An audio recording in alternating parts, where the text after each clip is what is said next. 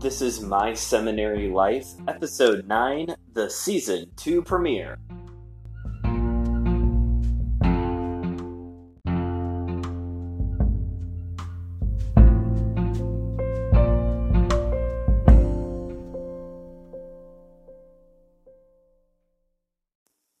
Welcome back, everyone. Brandon Knight here, welcoming you to the Season 2 premiere of My Seminary Life. I hope you enjoyed your week long summer break. I know I did. I spent a lot of time catching up on projects I had been putting off doing around the house, and I watched a lot of Adventure Time. And Claire and I have been knocking out shows. It's been great. I have all this free time now. I was talking to my buddy Scott, who has gone through uh, seminary and all, and we were just laughing about how before seminary, it's like, man, I got to get all these things done, get all these things done. And then you start doing classes and you have to rearrange your schedule and your life so that way you can have the time to get all the homework done. And then when that class is over and you go back to that normal life, you suddenly realize, wow, I was actually wasting a lot of my time not using it properly because I would do all these projects, sit and watch some TV, and then realize, wow, I still have three hours to kill before Claire gets home from work. It's been great. It's been really nice. But we are back now with a unique semester on our hands. If you follow me on social media or if you listen to the trailer that's up on our uh, on our platforms now, you know that this is going to be a different type of semester. But if you're new here completely, or if you've missed those memos, allow me to catch you up on what should be going on here. Normally, the purpose of my seminary life is this is a show where I sit down and I reflect on what I've been studying throughout the week in my seminary class, and I give you some of my thoughts on it. I was describing it to my friend Brevin the other day that this show is kind of like the Reader's Digest version of a seminary class. I'm spending all these hours and hours and hours and hours during the week studying to give you the 30 minute version of it.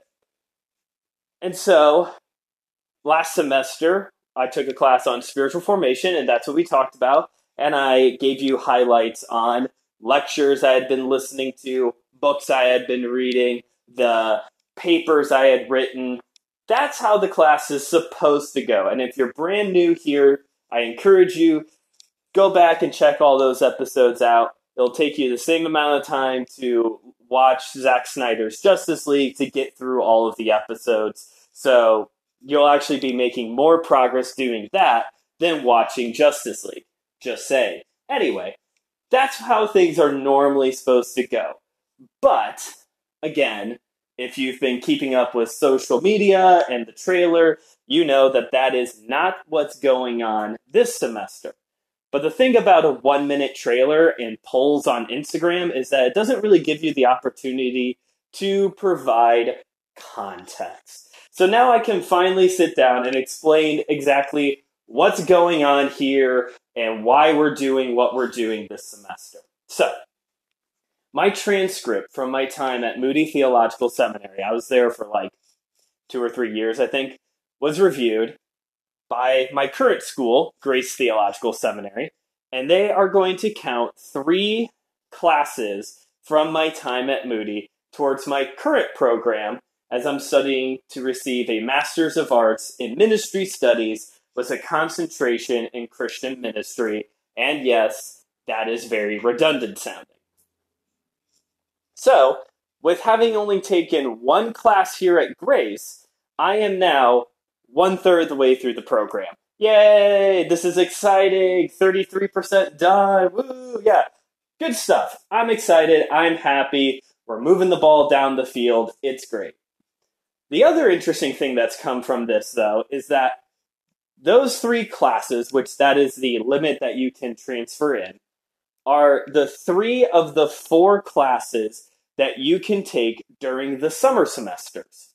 And because of how Grace has this program set up, that fourth remaining class isn't offered until the summer until next summer on the second half of the semester, the second eight weeks. All of that to say, my summer break isn't just a week long. I am actually off this entire summer until I think it's late August when the fall semester begins, right around Labor Day in September, I think is when the fall semester starts. And I'm pretty happy about that. I gotta say, it's pretty nice. I'll also be off this time next summer as well. It, but it's pretty nice to have this whole semester off because I don't know how it is where you're at with pandemic life, but here in Northwest Indiana, the summer is starting to look a little bit more normal. We have so many great farmers markets and food truck rallies and outdoor free concert related things that go on here in our county that it's going to be nice that I can go do stuff with Claire, with friends, with family, enjoy the summer and not have to think, oh man, I need to get back and finish that paper. Oh, I need to read 100 pages of this book tonight. I need to do this, that, and the other yeah, it's going to be nice to have this whole run of things ahead of me. But I was already planning on wanting to take a break with this podcast between the semesters, but I really don't want to wait an entire three, four months before we pick this show back up. I really enjoy doing this. I really do. It's been kind of fun. It's a little bit more work writing the script and putting the episodes together. This is like my third or fourth time starting this episode already, and we're only six minutes in. But I really enjoy doing all that, but it's worth it. I enjoy it. And I, I don't want it to sit for four months. Also, according to our analytics, which I've read before that podcast analytics aren't really the most accurate depiction of your audience. It's it's complicated why, but according to the numbers that I do have to work with, there was a big bump in new listeners right near the end of our first season, which is great, which is really cool. So I came up with the idea of rather than just sitting and not doing anything on the podcast, even though I was already planning on making time for it, and to continue to build momentum off of our new listeners and maybe bring in a few more new ones, instead of just me picking out some stuff to talk about, I embraced people power. I gave you all the power to choose what we were going to study during this fake summer semester. So, this whole semester is just going to be for funsies. That's what's going on here. And it is now time to reveal the results of the voting. I before I do though, I just wanted to say uh, also based off of our analytics, there is a small group of you listening to this show from the great country of Canada. So, a special shout out to you Canadians listening to this show right now and making this an internationally known podcast technically. Thank you. We really couldn't have done it without you Canadians listening to it. Please share it around. Let's keep this show going around the world, folks. That would be really something. Anyway.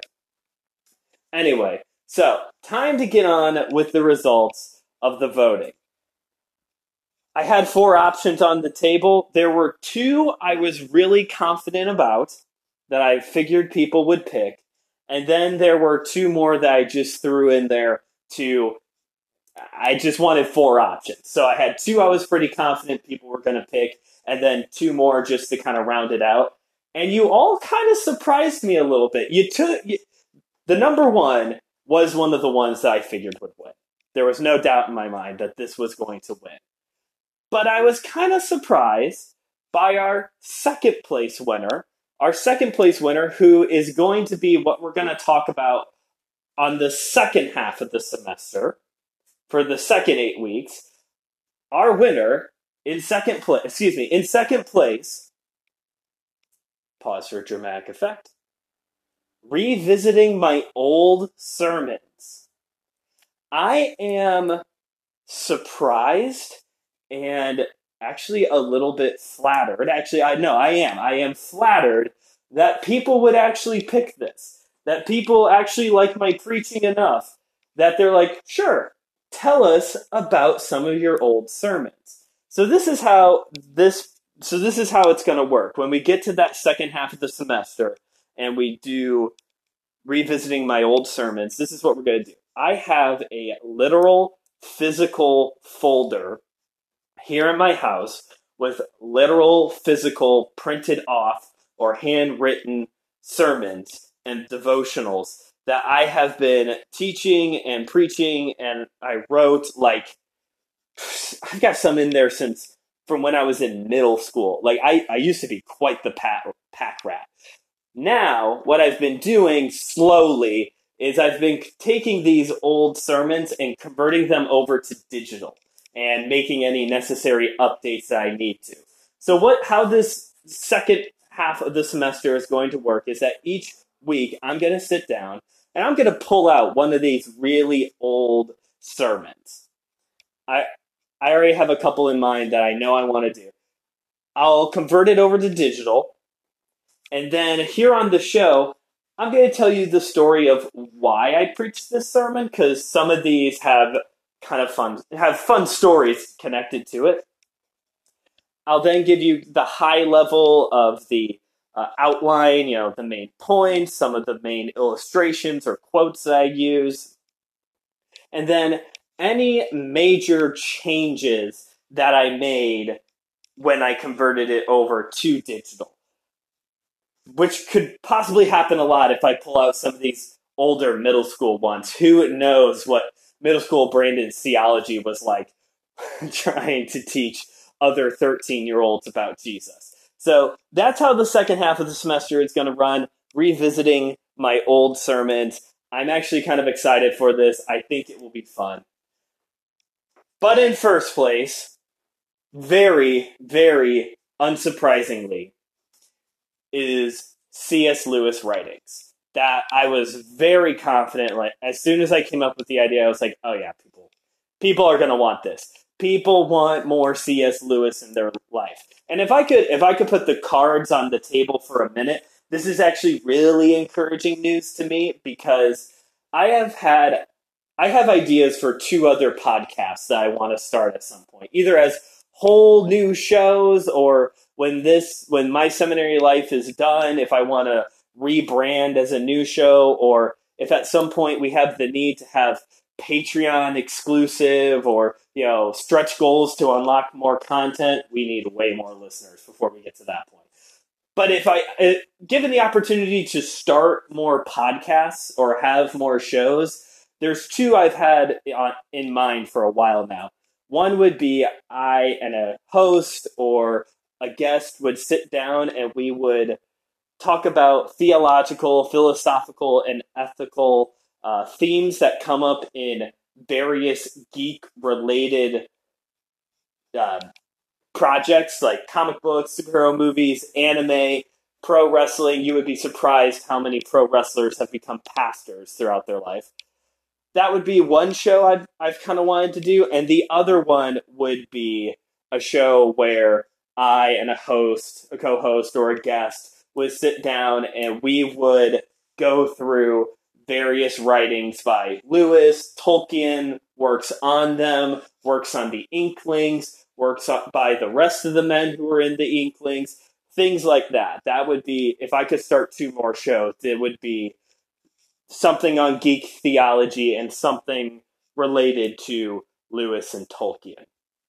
So, this is good news for me, seeing that there is a general interest for a uh, for a C.S. Lewis show. This is going to be the beta test for it to see how it runs. And here's how we're going to do it. I've mentioned before that when I was at Grace College, I took a class on C.S. Lewis writings, and one of the books that we had to had to buy for the class, we didn't read all of it, but one of the books that we had to get was The Essential C.S. Lewis, edited by Lyle Dorsett. Lyle W. Dorsett. And or Dorsey, maybe? Maybe he's French. I don't know. I should have I should have figured that out beforehand. Anyway, Anyway, so this book is a collection of Lewis's writings, either complete, like all of Perelandra is in this book, but most of it is highlight reel material from a number of his writings. For example, there's a section in here from Surprised by Joy, but it's not all of Surprised by Joy. It's just the part where he talks about his definition of what joy is. So it's this highlight reel look at a lot of his most well known, most famous writings and speeches as well. And so, what we're going to do, like I said, we didn't get through this whole thing. So, what we're going to do is each week, I am going to sit down and read one, two, three, however many. It's going to vary week by week. I kind of outlined it a little bit for the next eight weeks starting today. And I'm going to sit down and read these. And then we're going to come on here and I'm just going to kind of recap what's going on here in his writings, in his speeches, and then give you a few of my thoughts on how it may correlate to present day Christianity. Because Leo Lewis is writing back right around the World War II era of England Christianity. And let's see how it connects to 2021 American Christianity. And already there is some very interesting connections. So that's what we're going to do. We'll have C.S. Lewis for these first eight weeks and then revisiting my old sermons on the back half of the semester. Hopefully, everybody is happy or mostly happy, or if you casted a vote for one of these two options, you don't feel like you're getting ripped off. Again, social media only gives you, only allows for so much context to be given. Hopefully, you don't feel ripped off. But that's what we're doing. And I have prepared a little bit to close out the rest of this show talking about. Let me uh, catch up my notes here. All right, here we go. I have prepared a little bit for us to talk about today on C.S. Lewis. And we're going to start our first episode here talking about C.S. Lewis writings, uh, reflecting on one of his, again, one of his well known articles this is God is in the Dock, written in 1948. This was an article he was asked to write about how can a Christian share their faith with modern day unbelievers? What are some of the obstacles that Christians could face when sharing their faith with modern day 1948 unbelievers? And Lewis sets out in this article first talking about how there are two main groups that he is familiar with when when it comes to sharing his faith. And he cautions that these two groups, these two contexts that he is familiar with are not models for how everybody, how every unbeliever thinks. That what they the, what these different what these two groups struggle with the obstacles that he has faced faced in sharing his faith with these groups doesn't mean that every group in England or around the world is going to have these same types of obstacles because every context is a little different. I will say though that at a high level these these four areas that Lewis is going to identify next that were obstacles, I think are still to this day common obstacles that Christians face when sharing their faith. And so my guess would be even back then in 1948, even though the Royal Air Force and his students are two very different groups from the average, you know, wife in England or the average teenager in England, even though their lives may be very different, I think these could still be relevant obstacles when sharing their faith to them as well. So, he, like I said, he's talking mainly of his experience with the Royal Air Force and his students, but he really focuses more on the Royal Air Force, and he identifies four obstacles in this uh, in this article that he has faced when sharing his faith. And the first one is what he calls theological vagueness. He says that a lot of the men in the Air Force and a lot of his students had this kind of watered down Christianity mixed with polytheistic and modernism views. It was this really weird blend of things. He didn't go into too many details of what what it was like, but he, he called it a theological vagueness. Like they, they kind of had an idea of different Christian things, but it was muddled with a lot of other polytheistic and other other religious views. And he says that if there was any any hardline, like very strong theological doctrinal statements, it was usually from either a very Catholic perspective or, as Lewis would put it, a an extreme Protestant group like Baptists. He said it, not me. okay? But that's exactly what he calls Baptists an extreme Protestant group. Doesn't explain why, but that's anyway. So if there was any like hard theology that came from this theological vagueness, it was either very Catholic or apparently very Baptist in its thinking. The second area that he spends time talking about is these groups' view on history. I found this this part to be quite fascinating. What he says is that the men in the Air Force they they they believed in the present, like the present was a reality, but the present isn't a result of history. And the reason for that is because we don't really know what happened in history things get written down and copied and recopied and things get changed either on purpose or on accident until we get versions of things that happened in the past in history and we don't really know if it's the full story or not. This counts for everything that happened in history at that point except for the prehistoric times. Lewis said because these things were labeled as science that the what we knew about the prehistoric times at that time that was concrete because it was labeled science. So the present was concrete because we're there, and the prehistoric times that was concrete because it was science. But everything that happens in the middle, he describes it as these people had like a mist, like a veil over what happened in the in between times in history. And so talking about things that happened in history was difficult because well we don't know if that's really how it happened. You just have this this historical version you have you just have this version of the story. Who knows if this is accurate? The third area that lewis identifies is language barrier. The language barrier. He talks about how in almost every society there is a higher intellectual language and then the language of the common people.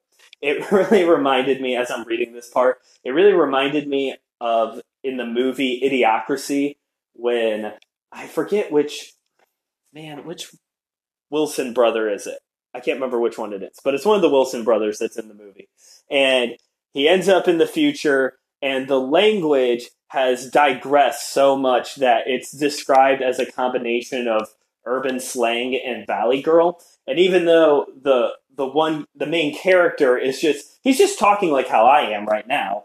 He isn't he isn't trying to sound all you know high and influential. He just you know he's just talking like an average person. No one can understand him because it's like an ancient dialect that sounds really refined and intellectual and above everyone's understanding.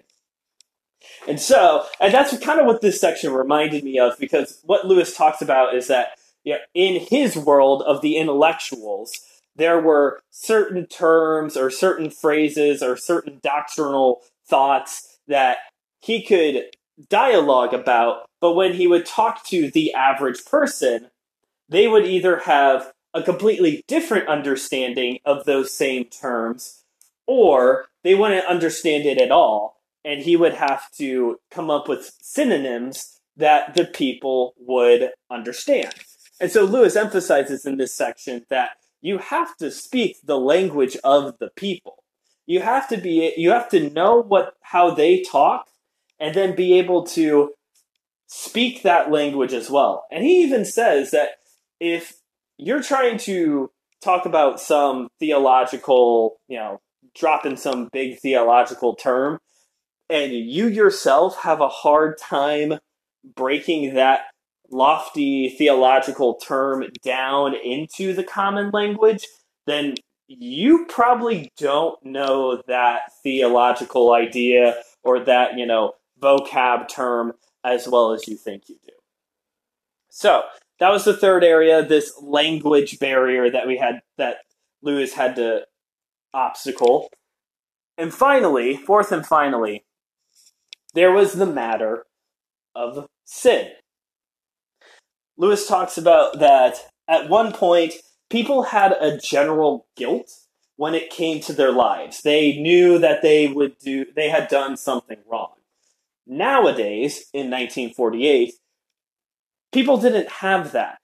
Part of sharing your faith was even bringing the unwelcome news of an unwanted diagnosis of you are dead in your trespasses and sin.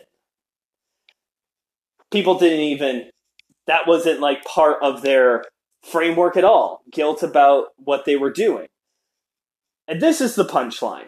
Because Lewis comes to this point and he says, in reality, God is the judge and man is on trial.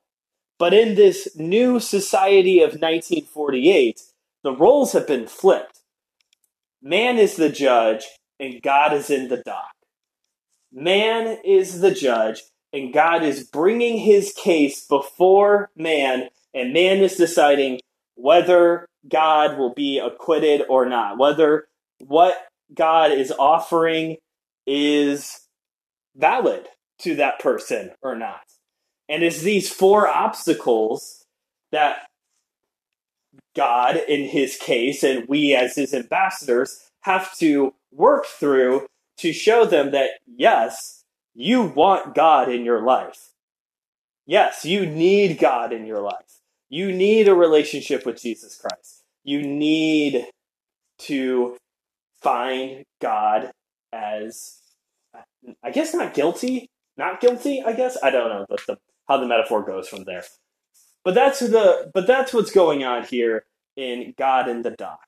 And he closes out this section bringing two um, bringing two ways that you can potentially share your faith with people. And the first one he talks about is talking about sin that is relevant to the group. He talks about how, with his two groups that he is familiar with, talking about things like drunkenness and fornication, that didn't really that didn't really phase those people. Those weren't, you know, it either was a non-issue to them because they didn't indulge in it or a non-issue to them because they had no guilt over it. But instead, he would talk about jealousy or cowardice or other types of sins and then people started to show interest. Then the Holy Spirit was able to work in and start to press guilt upon people to bring them to a saving faith in Jesus Christ. The other way that Lewis talks about, and I think this was a joke to some degree, I at least laughed when I read it. He talks about how ultimately the good old fashioned come to Jesus emotional response still seems to work really well, but he's too intellectual to be able to do that well. And I, I took that as a joke, like some lighthearted, like, I wish I could do this, but I'm too brainy to have this really emotional moment and bring people to Jesus. I thought it was funny. I don't know. It, it's funnier the way that he wrote it than how I just explained it, though. Okay, so let's run this back. Let's talk about these four obstacles again in light of current America and see what we got. Okay, so theological vagueness. Check. We still have that. There are so many people nowadays that they like the moral teachings of Christianity, or they, you know, they say something like, I follow the teachings of Jesus, and they leave the door open to be able to follow the other moral teachings or the other teachings of other religious leaders and a kind of a blending of all these different religions into one theological framework that works well for them. Or I don't or I don't know how this one is so popular. A lot of Christians mingling new age mysticism and astrology into their daily lives. That is still a very popular. If anything, if anything, it seems like it's more on the rise than ever. This like these elements being kind of stuffed into people's lives to help bring them a little bit of a, a false sense of security in their life.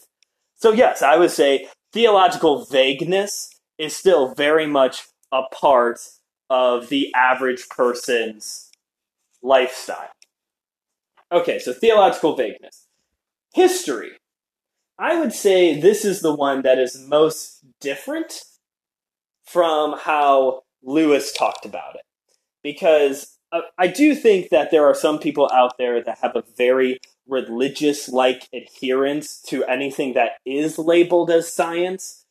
But from what this past year has taught us, taught a lot of us, is that many of us have been taught a very specific view on history, at least of our country, that is not the full historical picture. It is a very specific perspective, either with a very either on purpose because that's just what has always been taught, or with a very malicious agenda in mind. And because of this, now a lot of us are questioning what really is the historical, you know, what really did happen in our country? What really, yeah, what really is the path that has got us to this point. So, if anything, it really does feed into this mentality of can we really trust history? Can we really trust any of the books that tell us this is what happened at this place in time? Is everything just skewed to a certain perspective now? Is anything actually true? And it's all just feeds this beast of you can't trust history. You can trust science, and in a way, you can't even trust the present anymore because there's more and more people thinking we live in a simulation. But you can trust science. Whatever science says, that is absolutely true. Religion or history, that's skewed. You can't trust those things. That's that's the culture we live in. Then we have the language barrier, and this is I would say, the most obvious and timeless one of them all. Knowing, knowing the language of your audience and being able to intelligently speak that language is public speaking 101. Like that is that is the most basic one of the most basic things that you can do as a preacher when you're giving a speech, when you're doing a devotional, whatever. You you should know how your people speak. Now, that doesn't mean that you go up there like that stereotypical youth pastor that just like uses all of the hip slang and he just sounds so lame. I do that sometimes on purpose. Like there are times when I teach at youth group and I will use certain uh, certain terms that the kids are using nowadays because I'm apparently old now and I, I use it in such a way that it sounds dorky. But if anything, it gets the kids laughing and engaged more. You know what I mean? So I'll go up there and say yeet or fam or uh, what's that new one I just heard the other day? Chuggy, I think? It's supposed to be like a new word for basic. Anyway. Anyway. So you should know, you should definitely know and be able to speak the language of your audience. And I think Lewis actually has a really good point that you can drop all the theological terms and all the Greek and Hebrew that you want, but if your audience doesn't know what those things are without any explanation, and if you can't explain it in simple terms, then you go back to the drawing board, friend. Like, you got to figure out something else here. And finally, we have this issue of proving to people that sin, that they are living a life of sin. And this is a very tricky one, I think, nowadays, because things are becoming more and more permissible in society. But I do like what Lewis says here of not so much like dancing around certain things and like, oh no, no, we're not going to address, you know, homosexuality. We're not going to talk about that because that's too hot button and we'll start to lose people. But really honing in on areas that matter to your audience. I think if we can show them from a biblical perspective that God, for example, cares about things like justice, that God cares about, that the Bible has something to say about mental health, I think we could bring people in more. I think you could be able to persuade people on those ideas that you have anxiety. The Bible talks about anxiety. Let's talk about anxiety. The Bible cares about the poor and the widow. God cares about the poor and the widow. Let's talk about the poor and the widow. God wants people to be treated equally because he loves us. He has love he loves the world. And if we can come to the Bible and proclaim these types of messages rooted in scripture, rooted in the gospel, we could see more people come to Christ. Could is the key word there. There's no guarantees in all of this. Lewis kind of he doesn't say that straight out, but from how he has this written, he's making it clear like there's no guarantee that this is going to work. These are just my observations and a few of my ideas, which is kind of like what I'm doing here. These are just my observations and a few of my ideas on if this could happen. So, while certain sins may become more and more permissible in society, there are other areas that we can still talk about from a biblical gospel centered basis that people could come to know Christ. Let me see where I am at here. All that to say, I think God is still very much in the dock. I think people are st- still have God on trial weighing his case to see if they are going to believe in him or not. However, I think nowadays the term Christianity, the label Christian, the term evangelical, I think those are in the dock as well now. I think they are. And not like in a, oh, we're being persecuted in this country now type of way, but I think a lot of people are now, have now put these terms on trial. They're trying to decide do I believe in God? Is what God says in His Word true? Do I believe in Him? And do I want these labels to describe me? All throughout church history and in very recent history, there have been a lot of people who have been hurt by other people who carry these labels of Christian, Christianity, evangelical. And because of it, there's a whole movement, a mass exodus of people deconstructing evangelicals who want nothing to do with God and Scripture because they were hurt by people carrying these labels.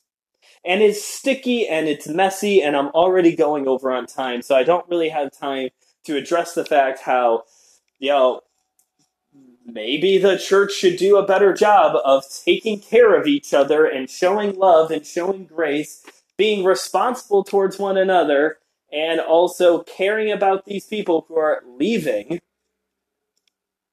and letting them have time to process their pain. I don't have time to go into all that. I have a lot of thoughts on these things, and chances are not all of them are correct. But the point here is that in this mass exodus from these labels, these labels are now on trial. Are they worth it to carry it? I am definitely a Christian. I am a Christian. I believe in Jesus Christ. But to be honest, there are times when I wrestle with if I want to label myself as evangelical or not. to me, calling myself a Christian is more of a must. Whereas the term evangelical, I'm starting to feel just personally that that is something I can take or leave. Honestly, I don't. Eh, okay, I'm getting.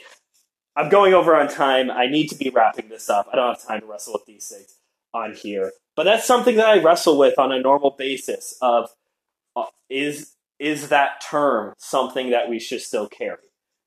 God is on the dock, and so are the labels of Christianity.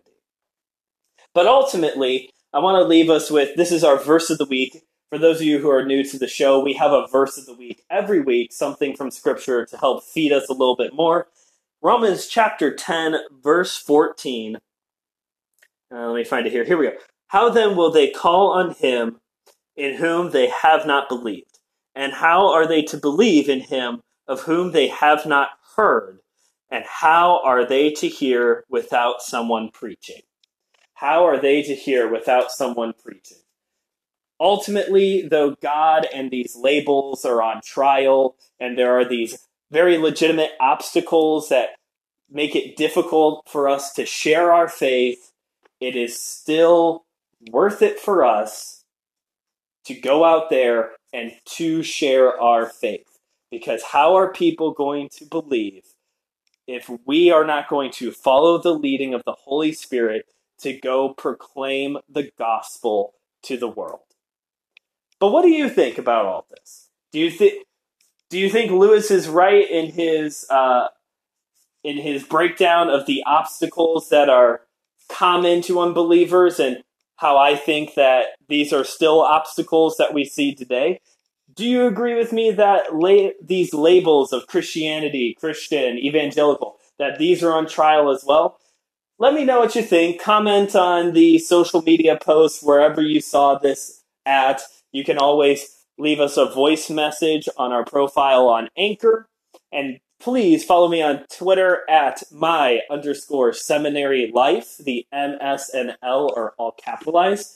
My underscore seminary life. You can slide into my DMs on there and let me know what you think of these things that we talked about today. If you enjoyed that episode, please subscribe, favorite, leave a star review, read, leave an actual written review, whatever it is on the platform that you are checking us out on.